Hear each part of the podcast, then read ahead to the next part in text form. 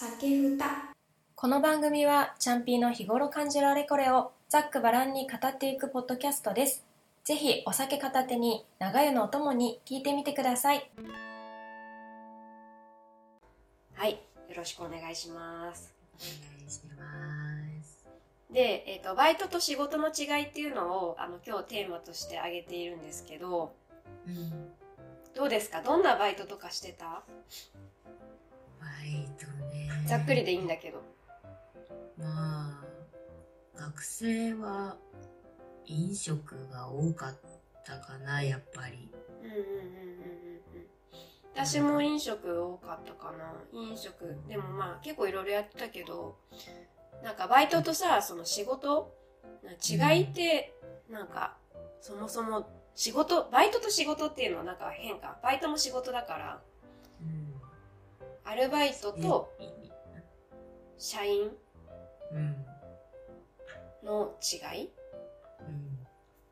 まあ、やっぱ一番は責任感とかうん。かなって思って、今こうやってさ、社会人として働いてて、アルバイトさんいいなって思ったりするのは、うん。なんかこう、自分が決められた、あの、期間の仕事以外に働くとしたら、絶対に、あの、まあ、100%のその、美しい残業代が出るじゃないですか。ま あすごい最初からブラックな。。そうそうそうそう。働いた分の対価がもらえるっていうのが、すごくなんか、、まあ今は羨ましいなと思ってて、うん。最初からちょっとなんか暗い話みたいになっちゃってやばいんだけど。なんか、みなし残業とかさ、そういうのが、うんまあ社会人になってきたら、あの、まあどうしても出てくるから、うん。あの、それ以上のものがもらえないことがどうしても出てきたりするから、まあ社会人になってきたら、その、まあ指定された範囲内で働いていくことがまあ当たり前だし、それを超えた時には、まあその人は仕事ができない人として見なされるっていうのは、まあ、ちょっと一般のな、常識の中にはあるじゃん、なんか。うん。でも、やっぱどうしてもね、この年になってくるとというか、なんか、それ以上の仕事も増えてくるから、うん、そこに対して見合わないなって感じる部分もまあまあまあ出てきてて、まあぶっちゃけね、今本当に3月の末、あの、繁忙期っていうのがありますので、1年間の節目だから、うん、まあ結構私は追われてる部分があるからこんな話をしちゃってるんだけど、思われてるね。まあ、でもね、うん、ちょっと振り返ってみようと思って。うん、新卒で働きますってなった時、もうめちゃめちゃ、めちゃめちゃ社会人になって、お仕事という大人の仲間入りをしていくことがすごく楽しみだったから、うん、なんかその時の思い出をちょっと話してみようかなとか思うんだけど、うん、どうだった？なんか新卒で働いていきますって、初めてこう学校も卒業して、もう学生ではなくって、お仕事しますよってなる時って、楽しみだなみたいなのなかった？まあ、まあ、うん、そうだね。なんか、いよいよ始まるっていう。まあ、私の場合は同時に一人暮らしもって感じだったから、うんうんうんうんいろいろとすごいこう変わる時だったなっていう印象はあるね。うん。あれ私もそうだよね。あ違う？いや、そうじゃない。そうだよ。うん。そう、だから、うん、私の場合はなんか、働くことよりも、一人暮らしに対してのへえ楽しみ感が強かった。ああそうだね。一人暮らしはめっちゃ楽しみだよね。なんか自分で家具とかカーテンとか選んで、うん。うんうんうんめっちゃなんか組み立てに追われてた記憶が。組み立て大変だよねあれ。ニトリだったとしたらさもう大体自分だもんね。超大で変説明書とか見る見るタイプ？見ないんだよね。あそう、私も見ない。あのさ、にうん。2話までさ、めっちゃ細かい話してたのにさ、急にガサツなとこ出てきたよ。いやそれはさ説明書を見ないからといって清潔感がなくなるとかはないじゃん。うん。うんうんうんうん衛生的にとかじゃないか。らそうそうだね私が思うあれは。衛生面だけだから。そうだねそうだね。えそのさルールブックとかをさこう見ずうに、ん。なんかイメージで作るってこと？どうせこうでしょっていうの分かるってこと？そうそう。だってさ大体大体ゴールの形がもう分かってて。うで上がこう横に長いのであればここは当然この短い板が来るだろうって分かるじゃんみんな、うんうんうんいやでも私基本的に間違えるからねそれで。一回打っちゃったやつを。あれなんかちょっとあれ？あ最後まで来たのに一つだけああの入らないやつがあるみたいになってきて。100%なんかめっちゃ自信を持って進むんだけど最後の最後にやり直しになることほとんどです。うん。でも見ないんだけどね。そういう人は見た方がいいちゃんとちゃんと形にならせないといけないからね最後は。使うために。だからそれがすごい大変だった記憶はあるな、まあ楽しくもありね。うん。大変だよね。まあワクワクはしてたから、うん。でもまあ基本的に私は働いあーでも当時は働きたかったのかな。大変そうだったけどね早速、うん。ね。で今、それがあったから今の、まあ、私ちょっと特殊な働き方をしてるから、今にたどり着いてるうん感じかな。だから、まあ最初はみんな気合い入れて、うんうんうんいや、頑張ろうってやるよね。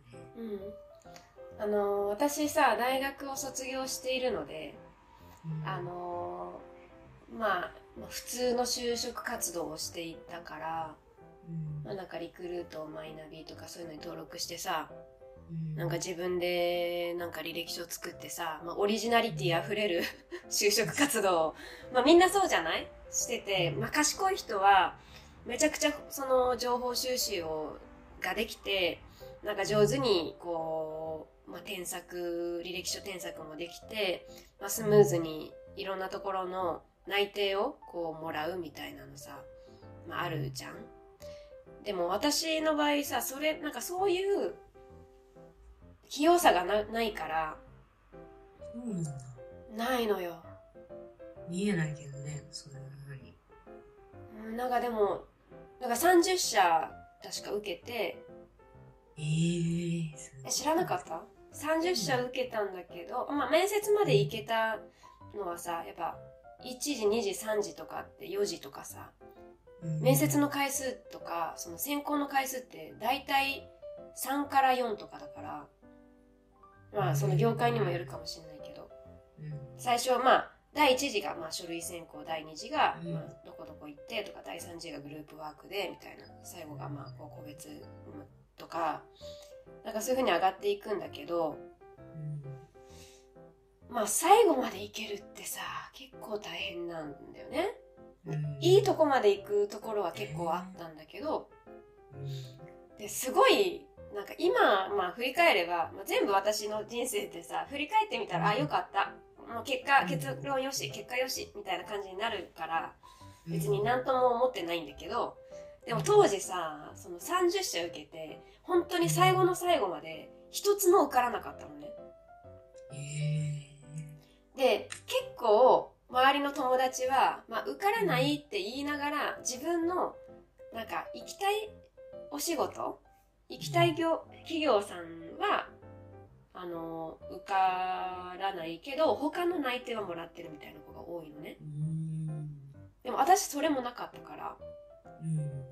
なんかただただ自分の人格を否定されてるみたいな感覚になるわけ、なんだっけあの何者じゃなくってさあの映画でさ有村架純ちゃんだっけな？なんかまあなんか男女4人が仲良しであのー過ごしてたんだけどその就職活動の時期になんかこうツイッターでこう裏でこうあいつうざいみたいななんかこう書いたりとかなんかそういう、あの話なんだっけな？あったんだけど。話だったんだ、あれ。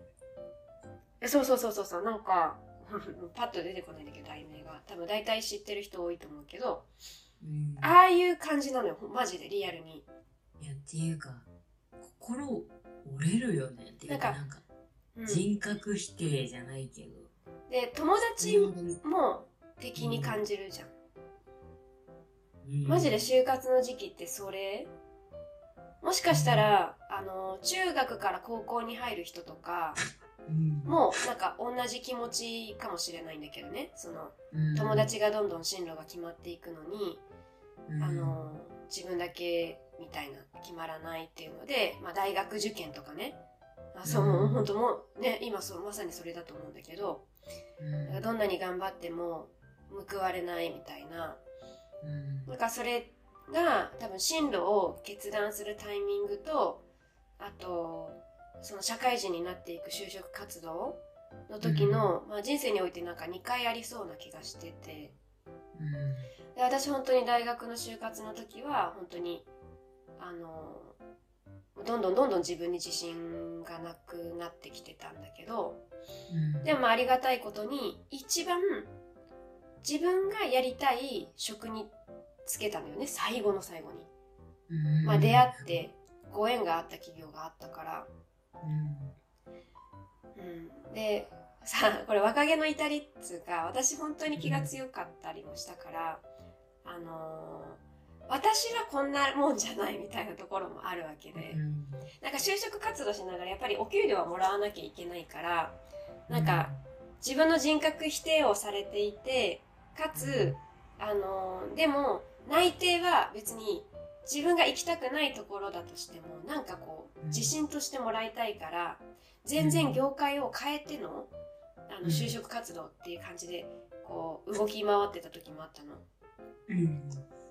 うん、とそういう自分もいればいやいや私はなんかそのみんなと同じその、まあ、例えば総合職みたいなのとかサービス業みたいなのとかなんかこう誰でもこうまあ内定は難しいんだけど誰でも働くようなこうん。うなんなんて言うんだろうな。なんか専門職ではなくて大学生がささ専門職に行くのって難しいじゃん。普通に考えて、うん。でもそこの専門職に行きたいと思ってたのね。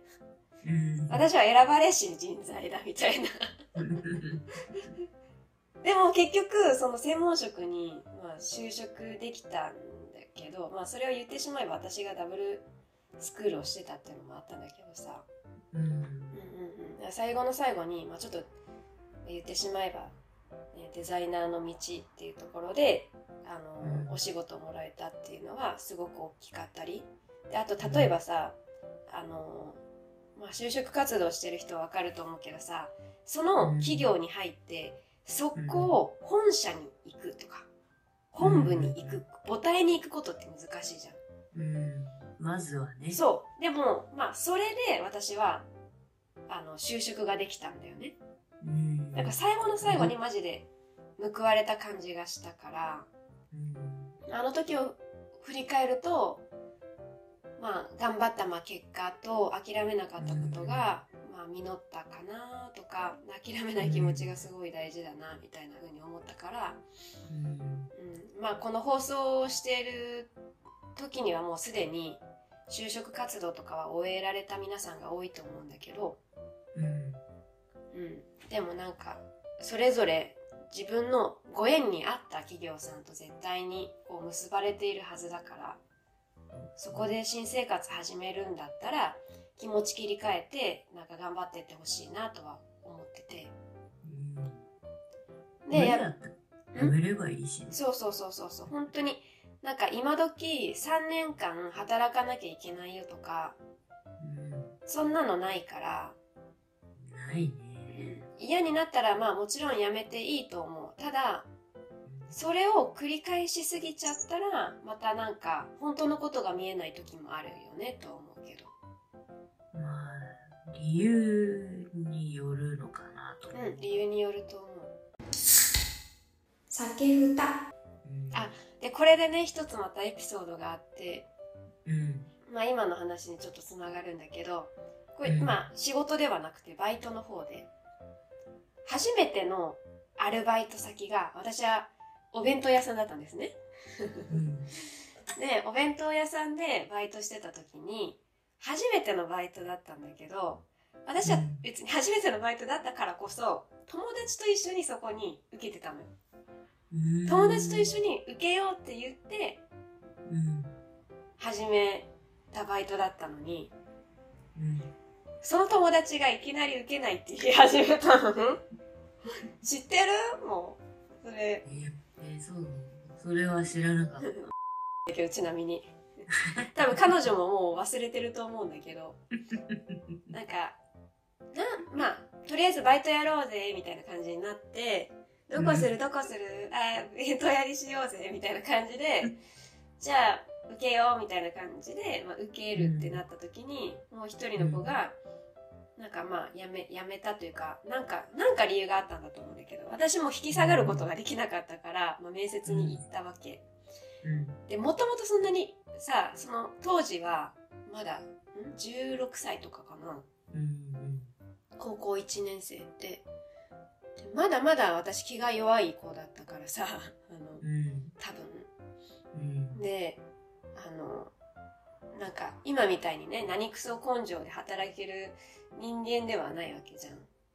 うん。それそういうのって仕事をしながらバイトとかもしながら部活とかもしながら育っていく気持ちじゃん。そうだね。そうそうそう。なんだけど、あの、まあ当時はそういう気持ちがなくて、まあそれで一人ぼっちで働き始めたの。うんで、だから超やりたい仕事だったって言ったらまたちょっとそれも違ったんだけど。うんでさ、一緒に働いてる人がね、本当に、本当にミステリアスな、なんかその怖い人だったんだけど、あの、基本的にまあ一緒にシフトに入る、なんかまあおばさんって言っても、うんまあ、10個上ぐらいね、10個上ぐらいの人と、あと多分3個上ぐらいの人、うん。両方ともあの女性だったんだけど、まあ、一緒に働くことがあって、でもあのこのね 3個上の人が全然喋らんのよ。うん。でもう一人の人はめっちゃ喋るからこの私とその人のこう間に入って会話をするみたいな感じだったのね。うん。ああ怖いなー怖いなーって思ってたら もうシフト的にその人なんかめっちゃ喋らない人と2人になっちゃったのね。うん。日があって。うん。なんかあこの人の空気マジ怖えなって思いながら働いてて。ですごい覚えてるのがなんか物に当たるのね。で言ってくれないのに言ってくれないとまあ正直わかんないじゃん。なこっちだって初めてのバイトなんだから。うん。で教えるということをしてくれない人だったのね。うん。で自分で多分察しろ気づけみたいな感じのタイプだったんだよね多分。うん。まあでもまあそもそもね挨拶とかなんかこうあんま喋らないっていう時点でその人もちょっとあれだったんだけどあの結構結構変わった人だったんだけどうん。でも怯えてた私は。うん。でお弁当屋さんだからさ大きい釜があってうん。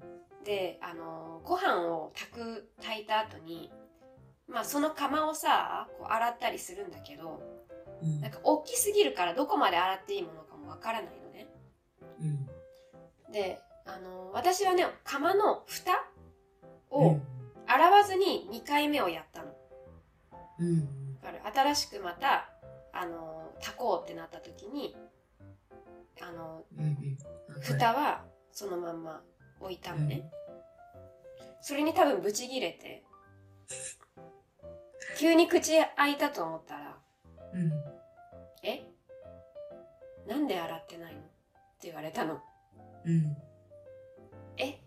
あ申し訳ございません。あの洗わないものだと思ってました」みたいなね、まあ、今考えたらもちろんね洗うよねとかは思うけど、水で洗うよねとか思うけどいやうん。そのその時はなんか何をどこまでやっていいかっていうのがやっぱ分かんなかったから、まあ、聞けばよかったんだけど聞くのも怖かったから まあやったところ気づかれてなんかすげえキレられるみたいな。しかもそれでもう物バンバンバンみたいな。超怖いじゃんと思ってうん。もうこの人と一緒にはいられないって思ってうん。もうそんなことで私辞めようと思ってたのアルバイトをでもねそしたらねうん。たまたま次のまた同じシフトに入った時にうん。私がななんだっけなすごい明るく挨拶をしたりとかなんか声かけるみたいなのを、まあ、その10個上の女の人から、まあ、なんかアドバイスもらったっていうのもあってめげずにめげてたけどめげずにう、ん。うん。あのその人にこう上手にこういろんなことを聞きに行ったりとかうん。嫌だったけどするようにしてみたの。うん。そしたら次の瞬間次の日ぐらいから急に変わって人がうん。向こうから笑顔で話しかけてくるようになったの。うん。それを機に。でそこからなんか仲良くなっちゃって。うん。でなんか感じたの。この人にとって私は今信用できる人間になったみたいな。うんなんかすごい今の話だとねスパンが短すぎてなんか変な感じに聞こえるかもしれないけどで私はなんかその時に気づいたんだよね。なんかこうたった1回のシチュエーションでなんか諦めるというよりもうん。なんかその人にもその人なりの思いがあったりするからこう一発で決めつけて諦めていくのはもったいないからまあちょちょっとこう期間をしっかりこうなあのーまあどれくらいかわかんないけど決めて向き合うことによって変わる形もあるから、うん、だからそのそこでなんかちょっと仕事をするということに対してバイトだったけどなんか面白いなって感じたんだよね。でまあそれもきっかけにアルバイト大好きになったりしてもう2つ3つ掛け持ちするようになったんだけど、うん、なんかまあ人を知っていくことがやりがいにもつながるかなとか思ったかな。まあそうね。だからまあ鏡人は鏡だってよく言うけど人は鏡だか忘れたけど結局変わ相手を変えるっていうのってすごく難しいからうんうんうんうん。いやうまく付き合っていくためにうん。自分は自分ができることをする。だからさっきの話みたいに挨拶とかうん。関わりを自分が持つようにするとかうんうんまあそうそういうのってすごい大事だよね。人と一緒に共存する上で。うんうんうんうん。でもう本当結論さ、まあ、バイトはさ逃げ道はあると思ってて。うん別にそこで何年働かなきゃいけないなんてバイトこそないじゃんね。うん、で別にねあのアルバイトだったらどこだって割とあの働ける先っていうのもあるっちゃあるからさ。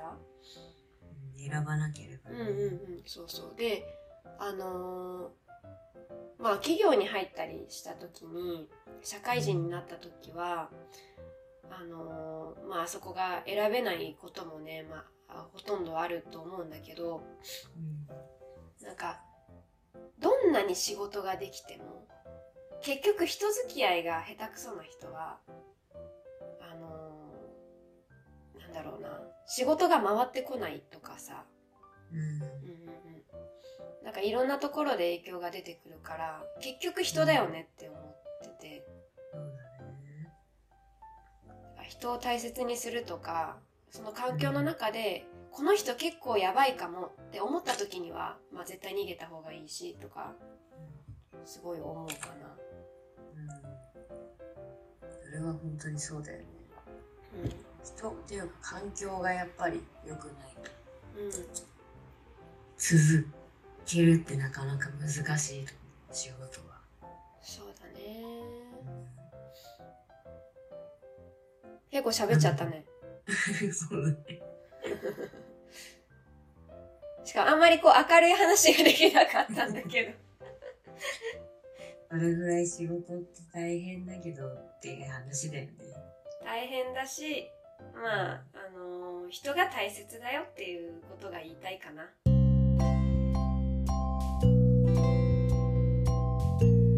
指パッチンの巨大化した音みたいな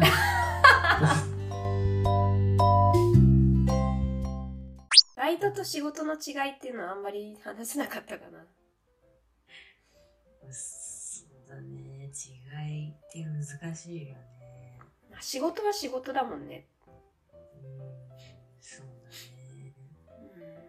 うん。まあでもある程度責任を持って働くけど、まあでもちょっと昔、ね、何十年も、それこそ20年前とかに働いていたその職場のこう考え方と、もう今の社会の考え方は変わってきてるから、だね。まあ、自分らしく入れる職場で働くことが企業にとっても自分にとってもいいんじゃないと思う。うん。めっちゃお腹鳴ってる。食べてないの？お昼。食べた。たんだしかも聞こえなかったし、グーとか。言わなきゃよかったのに。食べたんかい、しかも。なんだよ。じゃあお昼食べようかとか言おうとしたら、知らんかい。一旦これはここで締めようか。そうだね。うん。まあまたちょっと仕事の話は私すごいしたいことたくさんあるから、割と、これ今ざっくりしてるテーマだったからさ。もうちょっと。え？止めたもん。あ、止めてないよ。あ、えっ、と、閉めたっけ？そんな感じですかね。ないですね。はい、ありがとうございました。